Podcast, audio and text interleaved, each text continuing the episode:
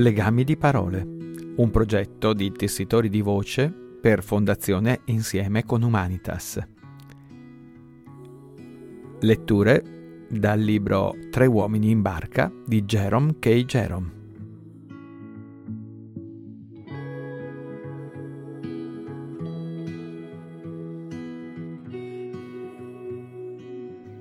Tre uomini in barca, capitolo diciassettesimo. Restammo per due giorni a Streatley e facemmo lavare tutti i nostri indumenti. Avevamo tentato di lavarli noi stessi nel fiume sotto la direzione di George ed era stato un completo insuccesso. Era stato anzi qualcosa di più di un insuccesso, poiché dopo il bucato venimmo a essere conciati peggio di prima. Prima del bucato i nostri panni erano stati molto molto sudici, è vero, ma si potevano ancora indossare, sia pure a malapena. Dopo, beh, il fiume, nel tratto tra Reading e Henley, divenne molto più pulito, una volta lavati in esso gli indumenti, di quanto lo fosse stato prima. Tutta la sporcizia contenuta nel fiume tra Reading e Henley, infatti, finì con il raccogliersi nei nostri panni, durante quel bucato. La lavandaia a Streatley disse di ritenere doveroso nei confronti di se stessa farci pagare tre volte la consueta tariffa per quel bucato. Non era stato, disse, come lavare, era stato più che altro qualcosa di simile a uno scavo. Pagammo il conto senza un solo mormorio di protesta da parte nostra. I dintorni di Streatley e di Goring sono rinomati per la pesca.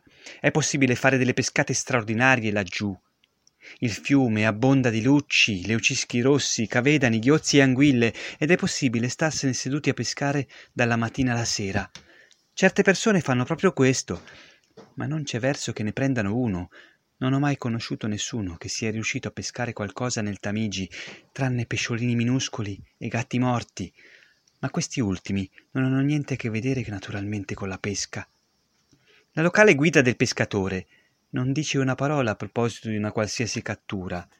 Si limita a dire che la località è indicata per la pesca e, stando a quanto ho potuto vedere con i miei occhi nei dintorni, sono dispostissimo a confermare tale asserzione. Non esiste alcun altro luogo al mondo in cui possiate vedere un maggior numero di pescatori o dove sia possibile pescare per un periodo più lungo. Alcuni patiti della pesca vengono qui e pescano per un giorno intero, altri si fermano e pescano per un mese di seguito. Ci si può trattenere e pescare anche per un anno, volendo. Il risultato sarà sempre identico. La guida del pescatore con la lenza sul Tamigi dice che è possibile catturare qui anche il luccio e il pesce persico. Ma in questo la guida del pescatore sbaglia. È possibile che il luccio e il pesce persico si trovino da queste parti. So con certezza, anzi, che ci sono. Si può vederli nell'acqua poco profonda quando si passeggia lungo le rive. Affiorano e vengono mezzi fuori dall'acqua con la bocca aperta in attesa di biscotti. E se fate il bagno vi si affollano intorno e vi stanno fra i piedi, irritandovi.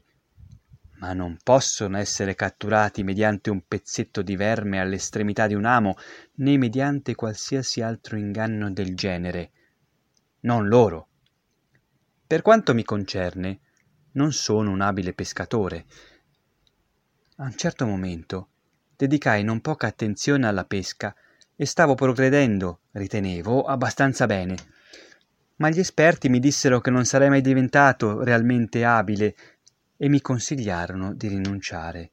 Dissero che lanciavo estremamente bene, che sembravo possedere senso pratico in abbondanza per quello sport e che ero costituzionalmente pigro quanto bastava. Ciò nonostante, erano certi che non sarei mai diventato un pescatore di prim'ordine. Non possedevo sufficiente immaginazione. Come poeta, dissero, o come autore di romanzi sensazionali, o come giornalista, o qualsiasi altra cosa di questo genere, sarei potuto essere soddisfacente. Ma per affermarsi come pescatore con la lenza sul Tamigi, occorrevano più doti di fantasia e più capacità inventive di quelle che sembravo possedere. Certi individui hanno l'impressione che per essere abili pescatori occorra soltanto la capacità di raccontare bugie con disinvoltura e senza arrossire. Questo però è un errore. La mera e sfacciata falsità non serve. Anche un principiante ne sarebbe capace. Il pescatore esperto lo si giudica dai minuziosi particolari relativi alle circostanze, dai piccoli e probabili tocchi di abbellimento, dall'aria in genere di scrupolosa, quasi pedante veridicità. Chiunque può farsi avanti e dire «Ieri sera ho pescato quindici dozzine di persici», oppure «Lunedì scorso ho tirato su un ghiozzo che pesava almeno nove chili ed era lungo novanta centimetri dalla punta del muso alla coda». Per affermazioni di questo genere non occorre alcuna arte, alcuna abilità, solo una dimostrazione di faccia tosta, niente altro. No, il perfetto pescatore non si sognerebbe mai di raccontare una bugia in questo modo. Il suo metodo è raffinato e degno di nota. Entra silenziosamente con il cappello in testa. Si impadronisce della poltrona più comoda, accende la pipa, comincia a fumare e non fiata. Lascia che i pivelli si vantino per qualche tempo, poi, durante un momento di silenzio, si toglie con noncuranza la pipa di bocca e osserva, battendola contro qualcosa per svuotarne il fornello della cenere, «Bene! Ho portato a riva una preda martedì sera, della quale posso anche fare a meno di parlare con chiunque al mondo». «Oh, come mai?» domandano gli altri. «Perché prevedo che nessuno mi crederebbe se ne parlassi», risponde il vecchio pescatore, calmissimo e senza neppure una sfumatura di amarezza nella voce, mentre ricarica la pipa e ordina all'oste di portargli un whisky triplo con ghiaccio. Segue poi un silenzio, in quanto nessuno si sente sufficientemente sicuro di sé per contraddire l'anziano gentiluomo. Pertanto egli deve continuare di sua iniziativa senza essere incoraggiato. «No», continua cogitabondo, «io stesso non lo crederei sentendolo raccontare da qualcuno. Eppure, nonostante tutto, è la verità. Avevo pescato per tutto il pomeriggio senza prendere letteralmente niente, tranne poche dozzine di cavedani e una ventina di lucci, e stavo per rinunciare, visto che tutto andava storto, quando all'improvviso sentii uno strattone formidabile alla lenza. Pensai che fosse un pesce poco più grosso degli altri e mi accinsi a tirarlo su. Beh, Dio mi fulmini se riuscii a muovere la canna.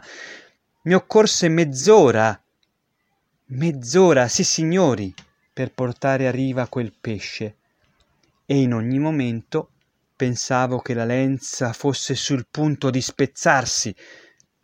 Finalmente lo afferrai. E che cos'era, secondo voi?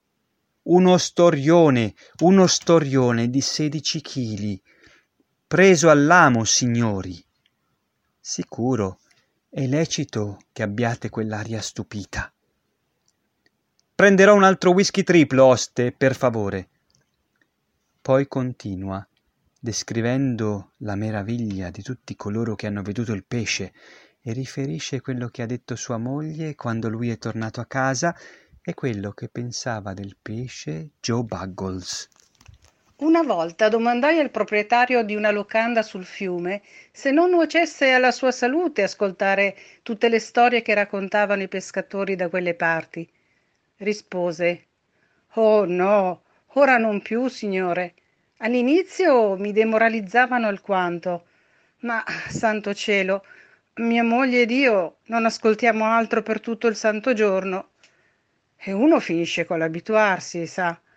Noi ci siamo abituati, ecco». Conoscevo un giovanotto un tempo. Era un tipo coscienziosissimo e quando cominciò a pescare con la mosca decise di non esagerare mai per più del venticinque per cento il numero delle sue prede. «Quando avrò preso una quarantina di pesci», diceva, «racconterò alla gente di averne preso una cinquantina», e così via. «Ma non mentirò più di tanto, perché mentire è un peccato». Tuttavia, il piano del venticinque per cento non funzionò affatto bene. Egli non riuscì mai a servirsene. Tre fu il massimo numero di pesci che prese in un giorno, e non è possibile aggiungere il venticinque per cento a tre, perlomeno non a tre pesci. Per conseguenza, aumentò la percentuale fino a trentatré e un terzo. Ma anche così la faccenda continuò a essere imbarazzante, quando gli accadeva di pescare appena uno o due pesci. Allora, per semplificare le cose, decise di raddoppiare, né più né meno, la quantità. Si attenne a questa decisione per un paio di mesi, ma poi cominciò a esserne insoddisfatto. Nessuno gli credeva quando diceva che si limitava a raddoppiare, ragion per cui non gliene veniva alcun merito e, anzi, tanta moderazione lo poneva in una situazione di svantaggio nei confronti degli altri pescatori. Quando pescava effettivamente tre piccoli pesci e diceva di averne presi sei, finiva con il sentirsi gelosissimo udendo un tizio, il quale, come gli risultava con certezza, ne aveva preso uno solo a malapena, raccontare alla gente di averne portati a riva due dozzine.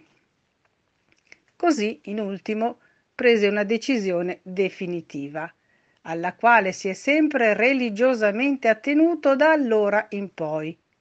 Decise, cioè, di contare come dieci ogni pesce che pescava e di cominciare da un minimo di dieci. Ad esempio, se non prendeva nemmeno un pesce, allora diceva di averne presi dieci. Non si poteva mai prenderne meno di dieci pesci in base a questo sistema. Poi, se per caso riusciva davvero a prendere un pesce, diceva che erano stati venti, mentre due pesci ne valevano trenta, tre, quaranta e così via. Trattasi di un piano semplice e facilmente attuabile, tanto che di recente si è parlato di farlo adottare dall'intera comunità dei pescatori con la lenza.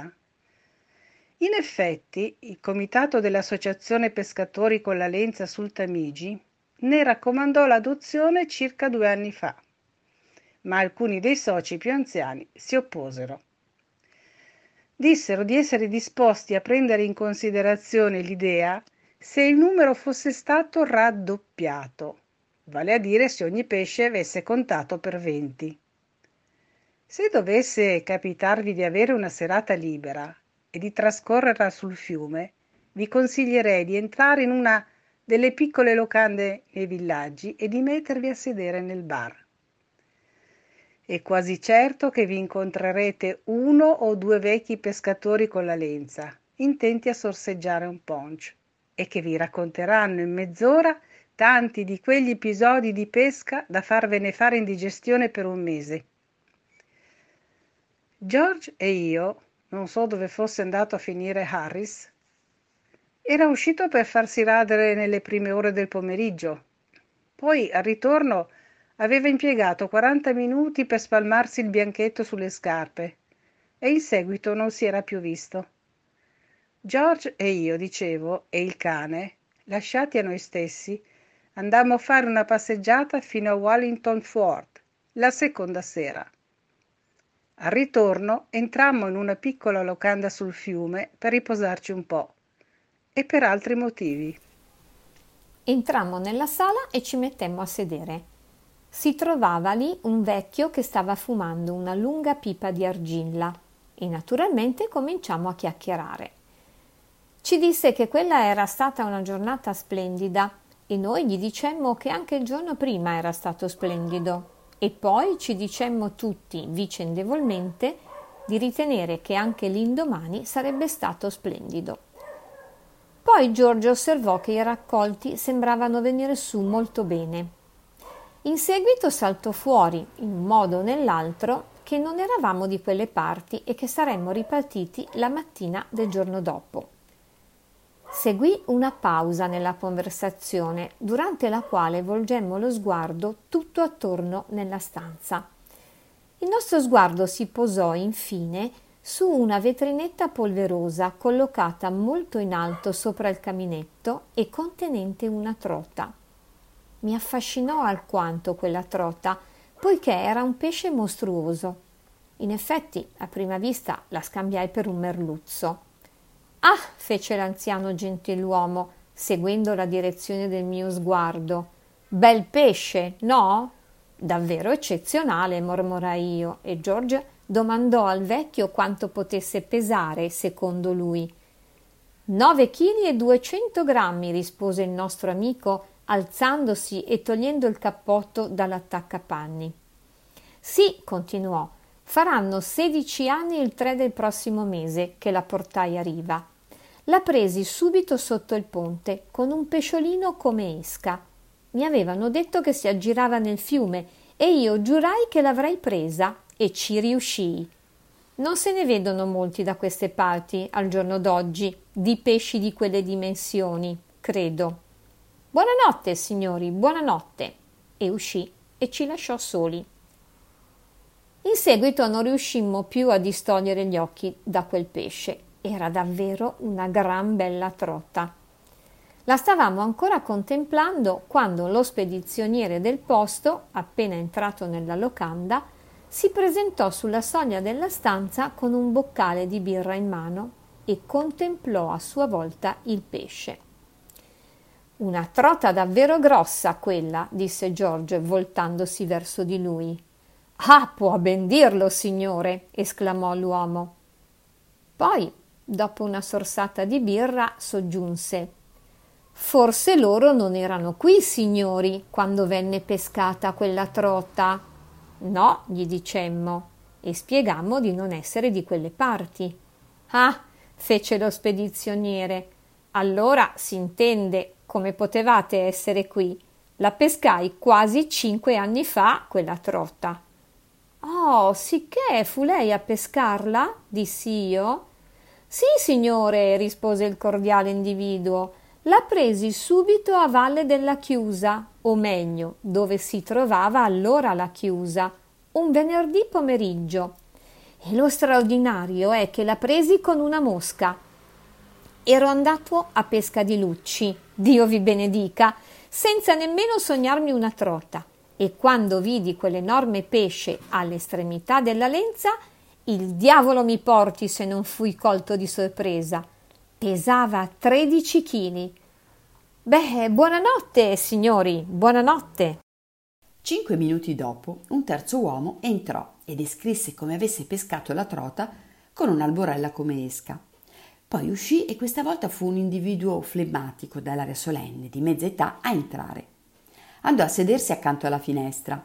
Per qualche tempo nessuno di noi parlò, ma in ultimo George si rivolse al nuovo arrivato e disse: «Le chiedo scusa, ma vorrà perdonare, spero, la libertà che noi due, non essendo affatto di queste parti, ci stiamo prendendo. Il mio amico qui e io le saremmo obbligatissimi se volesse raccontarci in che modo pescò quella trota lassù».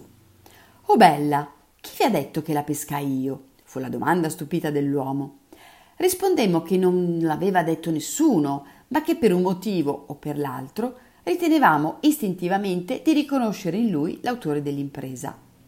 «Beh, è straordinario, straordinario davvero», disse il flemmatico sconosciuto ridendo, «perché in effetti loro hanno proprio ragione, la pescai io.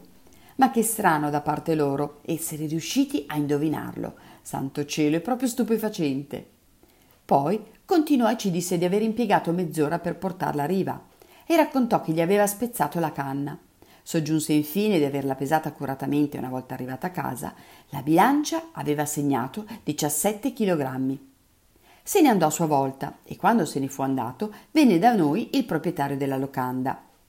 Gli riferimmo le varie storie che avevamo ascoltato a proposito di quella trota, e lui parve immensamente divertito, e ridemmo tutti di cuore. «Oh, bella! Jim Bates e Joe Muggles e il signor Jones e il vecchio Billy Manders, tutti pronti a raccontare di averla pescata loro.